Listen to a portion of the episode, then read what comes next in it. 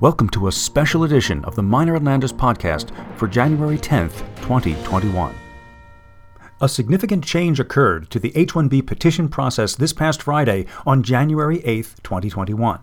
U.S. Citizenship and Immigration Services, USCIS, published its final rule entitled, quote, Modification of Registration Requirement for Petitioners Seeking to File Cap Subject H 1B Petitions, end quote which ends the H 1B lottery as we know it and instead establishes a wage based selection process. Starting March 9th, H 1B registrations will be selected based on the highest offered wage, which equals or exceeds the prevailing wage as established by the Occupational Employment Statistics OES for the relevant Standard Occupational Classification or SOC code in the area of intended employment. Meyner and Landis has been following these developments closely, and we've distilled about 200 pages of information to bring you this 12 minute summary of the rule and its consequences. So, first, let's start with what the new rule will actually do. Unless enjoined by a court that issues an injunction against its implementation, the final rule will go into effect on March 9, 2021.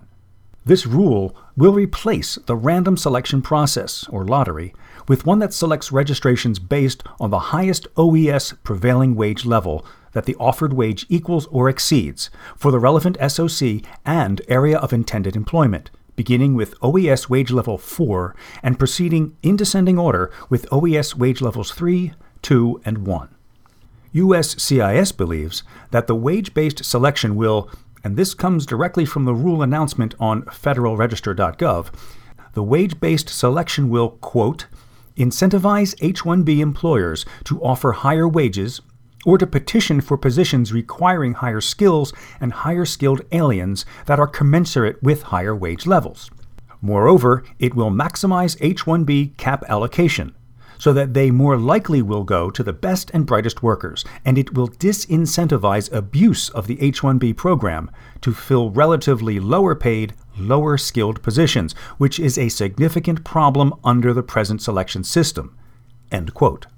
This means the information that employers must provide for H 1B registrations will change and must include the offered wage, the area of intended employment, and a corresponding OES wage level based on the SOC code. The rule will not affect the order of selection between the regular cap and advanced degree cap. The wage level rankings will occur first for the regular cap selection and then for the advanced degree cap. It's clear that once this new rule goes into effect, very few, if any, level 1 or level 2 wage positions will be selected priority will be given to level 4 and then level 3 wages. If more registrations are received during the annual initial registration period than necessary to reach the applicable numerical allocation, USCIS will rank and select the registrations received on the basis of the highest OES wage level that the offered wage equaled or exceeded for the relevant SOC code in the area of intended employment beginning with OES wage level 4 and proceeding in descending order with OES wage levels 3, 2, and 1. In theory, this sounds like USCIS will first select all registrations where the beneficiary is receiving a wage that meets or exceeds the level 4 wage in the area of intended employment for the relevant SOC. Second, if any numbers are left, USCIS will then select all registrations where the beneficiary is receiving a wage that meets or exceeds the level 3 wage in the area of intended employment for the relevant SOC. Third, if any numbers still remain, then USCIS will pick registrations where the beneficiary is receiving a wage that meets or exceeds the level 2 wage in the area of intended employment for the relevant SOC. In fact, what this could really mean is that if USCIS receives enough registrations, 65,000 for regular cap and 20,000 for advanced degree, where beneficiaries are receiving a level 4 wage, only those registrations will be selected. This will favor large multinational companies that have significant financial resources to offer all H 1Bs a level 3 or 4 salary for an entry level position, and will severely disadvantage smaller companies or startups that do not have the assets available to offer such high starting salaries. As we approach cap season for fiscal year 2022, here are a few things that employers and immigration professionals alike should be aware of. To start off with, using an alternate wage source won't necessarily help employers. Because if the offered wage falls below an OES wage level 1, because the offered wage is based on a prevailing wage from any other legitimate source other than OES, or an independent authoritative source, USCIS will rank the registration as OES Level 1. If the H 1B beneficiary will work in multiple locations, USCIS will rank and select the registration based on the lowest corresponding OES wage level that the offered wage will equal or exceed. Where there is no current OES prevailing wage information for the offered position, USCIS will rank and select the registration based on the OES wage level that corresponds to the requirements of the offered position. The rule also requires that a valid registration must represent a legitimate job offer. This could mean that if a registration is selected and the employer decides not to file, the employer will need to provide a valid explanation as to why it is rescinding a job offer Simply not filing a response will not be sufficient.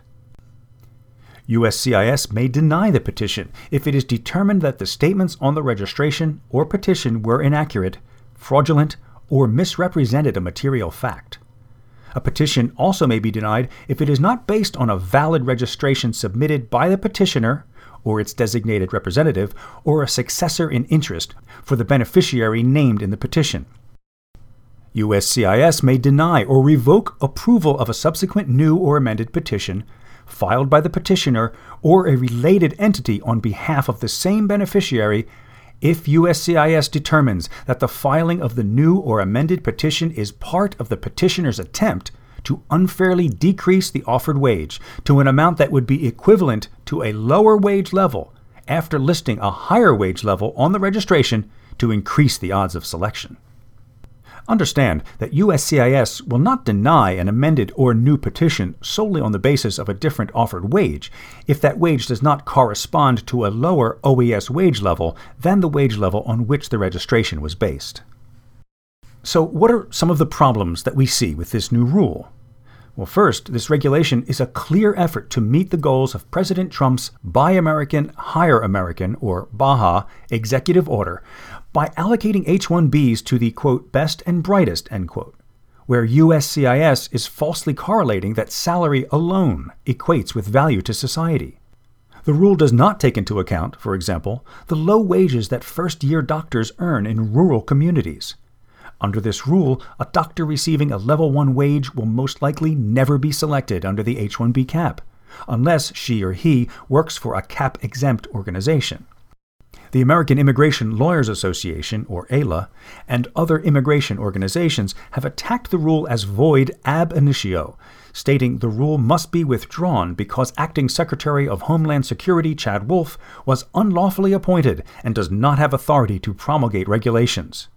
At this time, such legal argument may be moot, as various media outlets have reported that President Trump withdrew Wolf's nomination to head DHS on January 7th after the riots at the Capitol.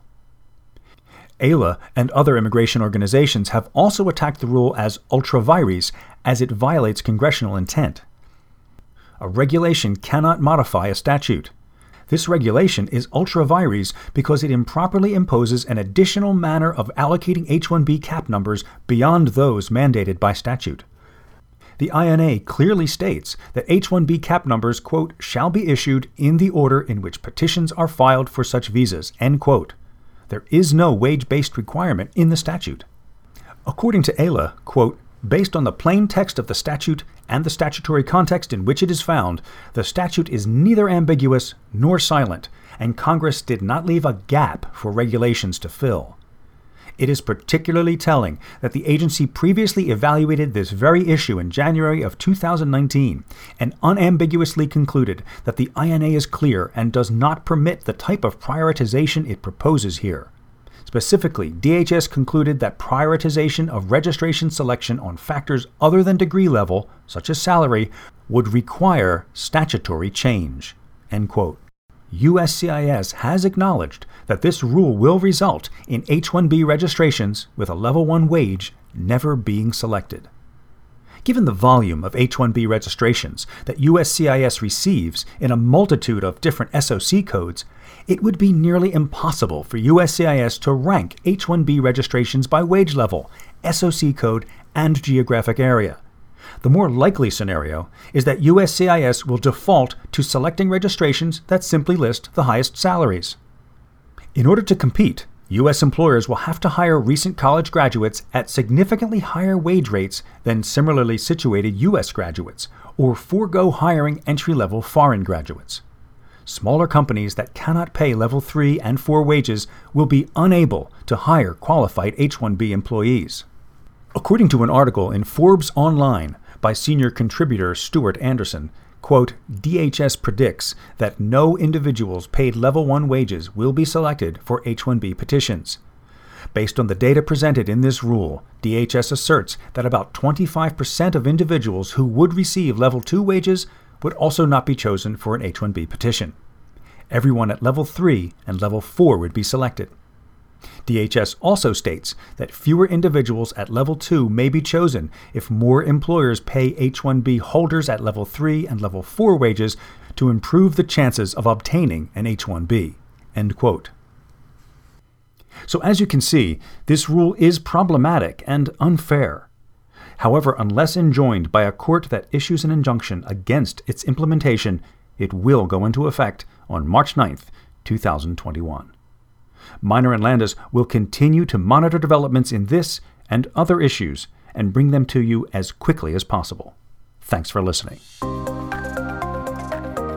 Having trouble keeping up with the ever changing landscape of immigration law?